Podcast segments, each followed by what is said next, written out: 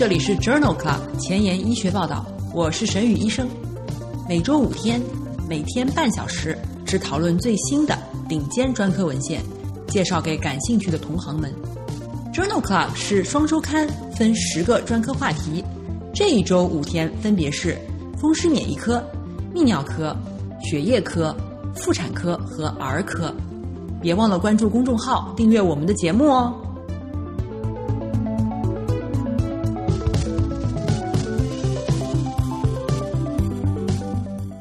今日头条：一、日本批准两个新的口服 HIF 羟化酶抑制剂，用于治疗 CKD 贫血。二、New England Journal of Medicine 尚无证据证明降尿酸药物可以延缓慢性肾脏病的进展。三、Kidney International 一种新型的泛磷酸转运蛋白抑制剂，治疗慢性肾脏病、矿物质骨病。这里是 Journal Club 前沿医学报道，泌尿科星期二，Urology Tuesday，我是主播沈宇医生，精彩即将开始，不要走开哦。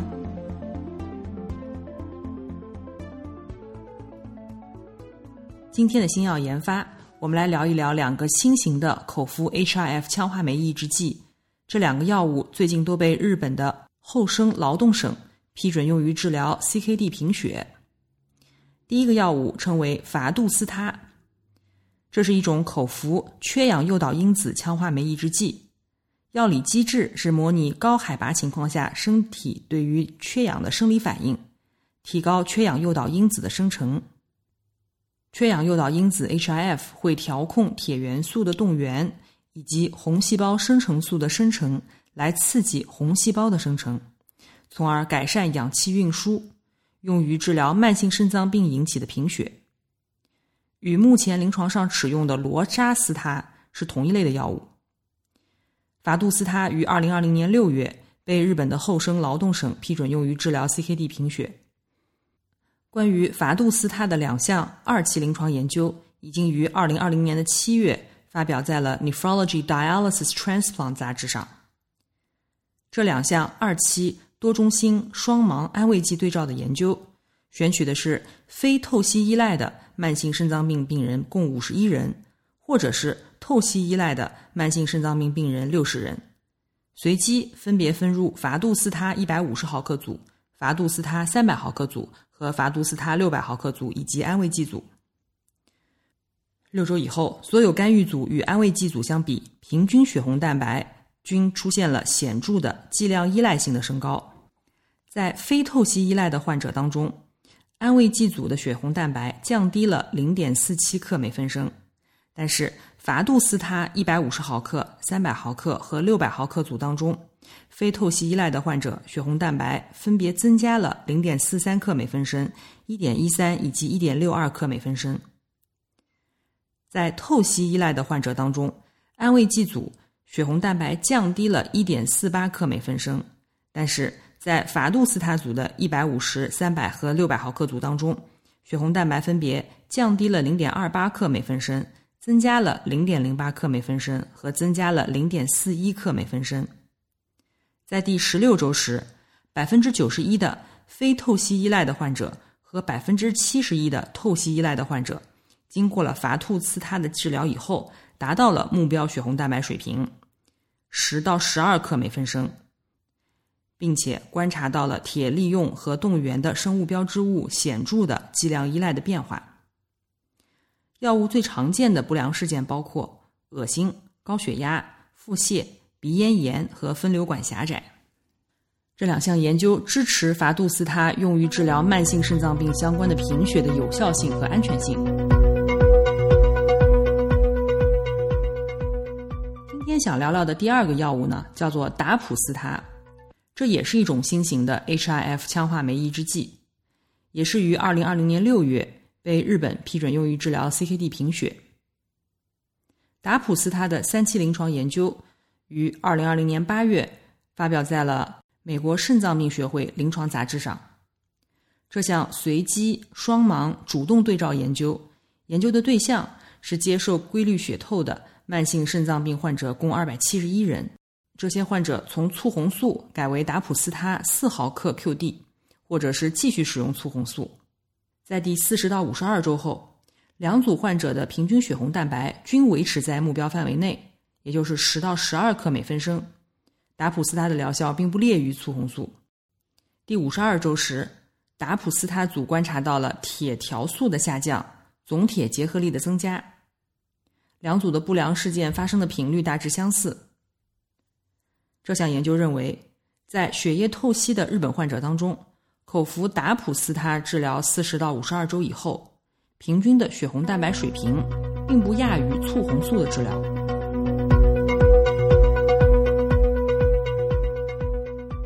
今天的临床实践，我们来聊一聊慢性肾脏病和高尿酸血症之间的关系。慢性肾脏病的患者可能因为尿液中排出的尿酸减少而出现高尿酸血症，在观察性的研究当中。高尿酸血症可能促进 CKD 的进展，这可能是因为高尿酸血症刺激了入球小动脉血管平滑肌细胞增殖，而使肾脏的灌注减少。但是，也有研究认为尿酸与慢性肾脏病和心血管疾病之间没有因果关系，只是属于高风险因子。今天我们来听一听两派的观点。首先是反方观点。降尿酸治疗不能延缓肾功能的恶化进展。关于使用别飘醇治疗高尿酸血症是否可以延缓 CKD 的进展的文章，最近在《新英格兰医学杂志》上连续发表了两篇。第一篇文章是 CKD Fix 研究，在二零二零年六月份发表。在这项随机对照研究当中，纳入了 CKD 三期或者是四期的，不伴有痛风。尿白蛋白肌酐比大于等于二百六十五毫克每克，或者是前一年的 eGFR 下降至少三，这样的患者一共三百六十九人，随机分配到别飘醇一百毫克 QD 组、别飘醇三百毫克 QD 组，或者是安慰剂组，一共一百零四周。研究发现，eGFR 的年平均变化在别嘌醇组和安慰剂组当中，分别下降了零点三三和零点三二。两组之间没有统计学的差异，在别嘌醇组和安慰剂组，分别有百分之四十六和百分之四十四的患者报告了严重的不良事件。因此，这项 CKD Fix 研究认为，与安慰剂组相比，在 CKD 和进展高风险的患者当中，别嘌醇降低尿酸，并没有能够延缓 eGFR 的下降。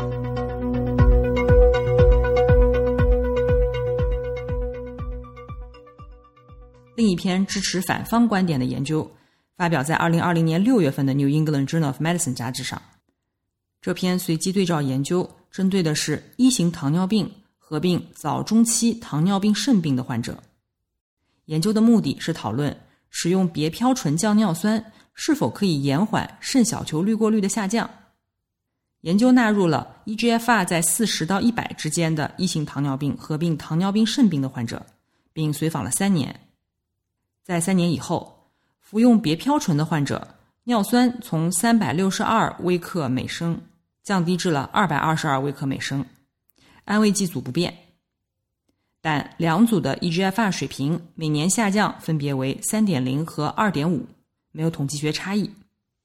这项大型的随机对照研究认为，在一型糖尿病合并糖尿病肾病的患者当中，没有证据证明。采用别嘌醇降尿酸可以延缓肾脏功能的进展。第三篇支持反方观点的论文发表在《Science Report》Science 子刊二零二零年七月刊上。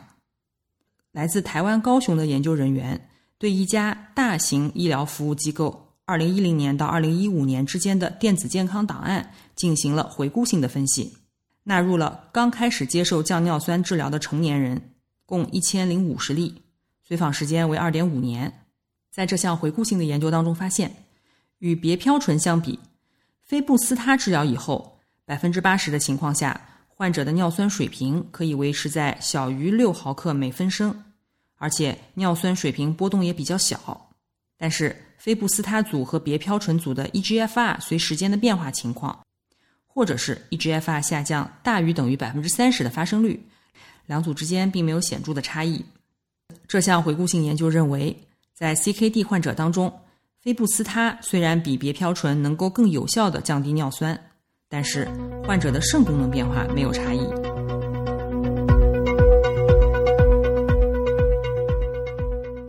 接下来，让我们来看一看三篇支持正方观点的文章。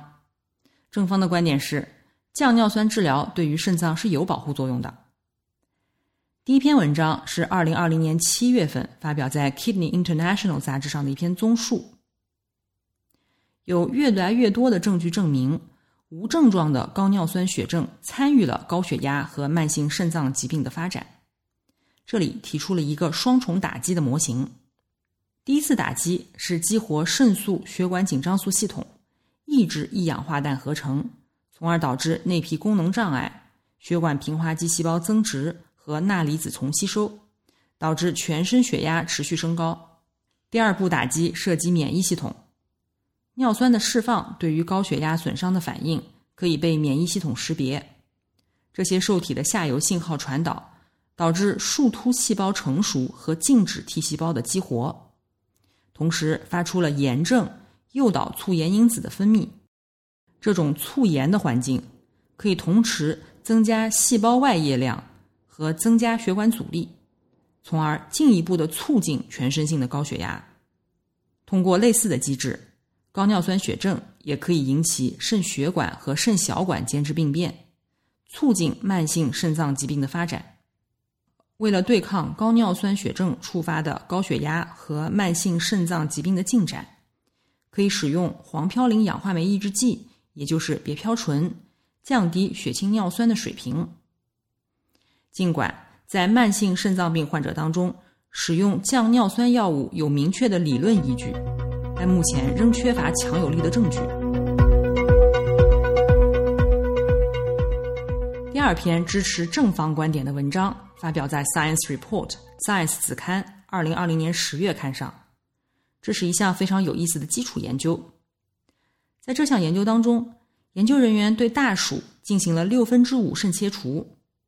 并且给予尿酸酶抑制剂，营造出了一个高尿酸血症合并肾功能不全的大鼠模型，然后给予菲布斯他八周治疗。在高尿酸血症合并肾功能不全的大鼠模型当中。大鼠的蛋白尿水平明显增加，肾损伤明显加重。服用了菲布斯他以后，能够显著的降低血清的尿酸和尿白蛋白的水平。肾脏的组织学和免疫组化显示，菲布斯他可以减轻肾小球、肾小管间质以及肾动脉的损伤。此外，大鼠模型当中还出现了心肌肥厚和纤维化，而菲布斯他的治疗。显著的抑制了心肌肥厚和纤维化的程度。研究人员发现，肾脏损伤和心脏损伤之间有很好的相关性，证实了心肾相互的作用。大鼠模型当中，心脏和肾脏中 NRF2 以及下游靶蛋白 HO1 水平均升高。菲布斯他治疗以后，上述变化可以被缓解，这提示。菲布斯他治疗可以减轻组织氧化应激负荷。这项发表在《Science》子刊上的基础研究认为，菲布斯他对于高尿酸血症合并肾功能不全的大鼠的心脏和肾脏损伤具有保护作用，并且强调了黄嘌呤氧化酶在心肾相互作用中的重要的病理学的意义。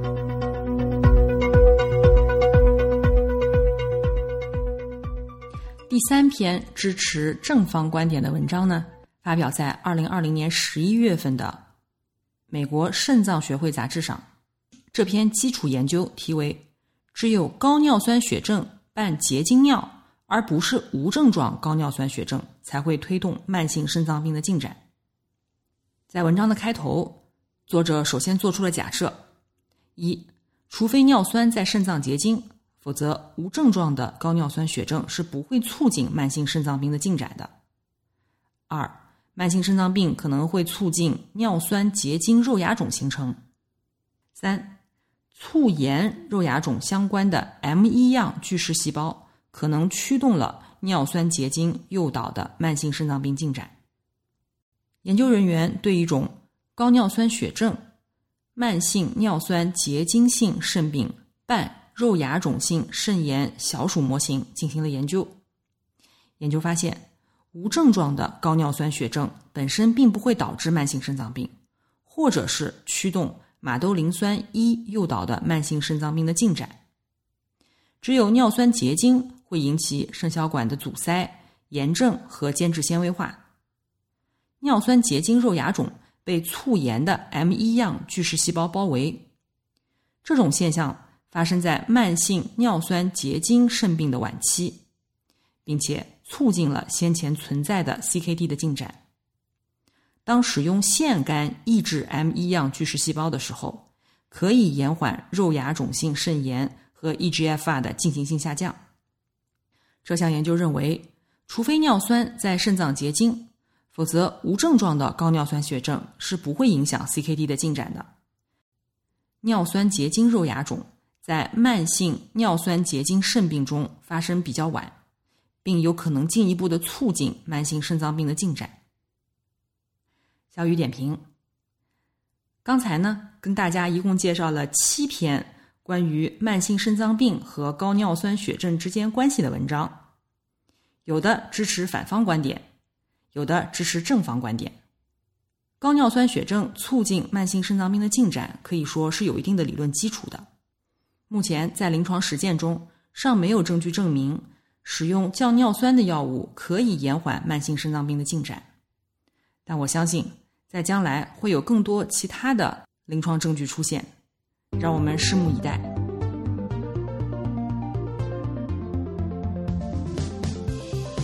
英文不好，找医学文献如大海捞针，没有头绪吗？每天半小时，我把文献精华翻译成中文带给你。工作太忙，没时间看研究进展，导致写课题没有 idea 吗？每周五天，我只和你讨论最新最好的临床研究。Journal Club 前沿医学报道。拉近科研和临床的距离。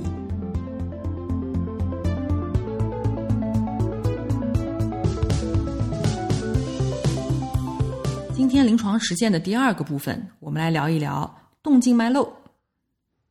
目前有两种动静脉瘘用于血液透析：动静脉瘘和动静脉植入物。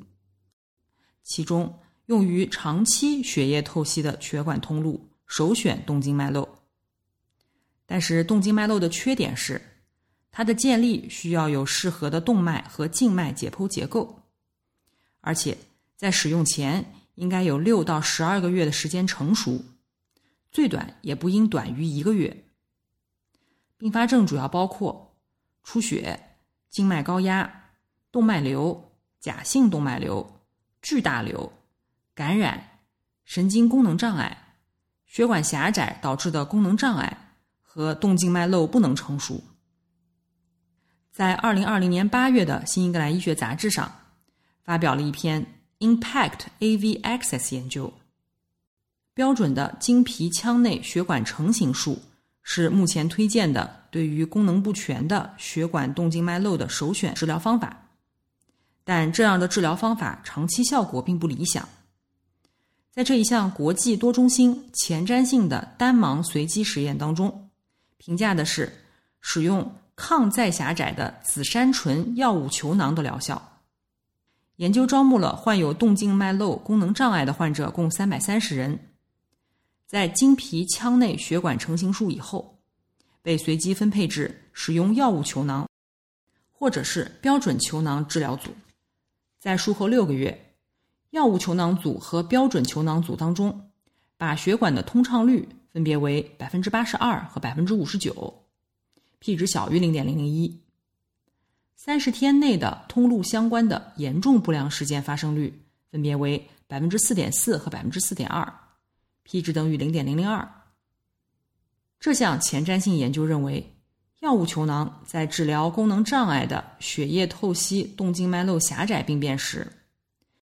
术后六个月的疗效优于标准球囊组。而在不良事件方面，也不低于标准球囊。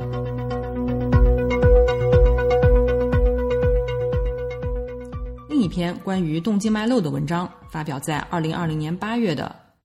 美国肾脏学会杂志上。这项随机对照研究旨在评价与局部麻醉相比，区域神经阻滞麻醉是否可以改善动静脉瘘手术以后的血流通畅度。这项随机对照研究当中纳入了一百二十六名患者，他们有的接受了桡头动静脉造瘘术，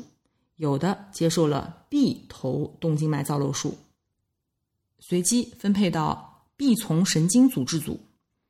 使用布比卡因、利多卡因或者肾上腺素，或者是进入局部麻醉组，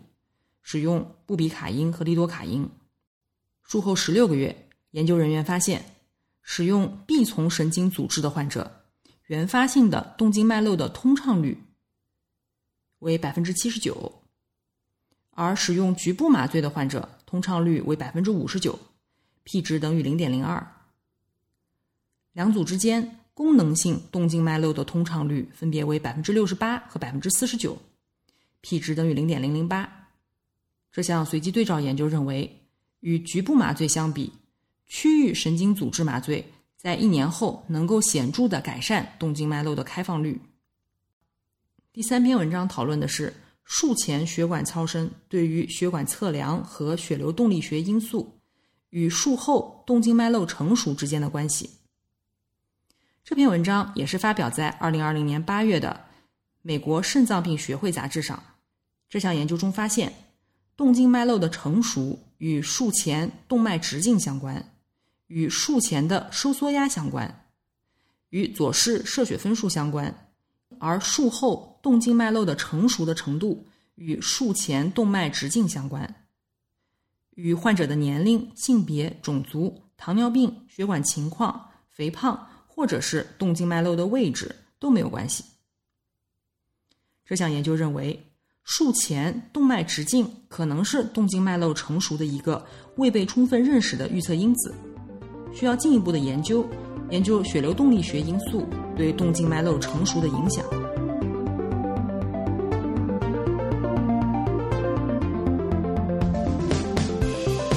的非常感谢你的收听和分享，正因为你的分享。我们的节目已经有越来越多的朋友关注了。上星期还只有一千七百位朋友关注我的节目，这个星期已经涨到两千一百位朋友了。分享带给知识真正的活力。如果你真的喜欢这个节目，不用给我点赞，继续去分享吧。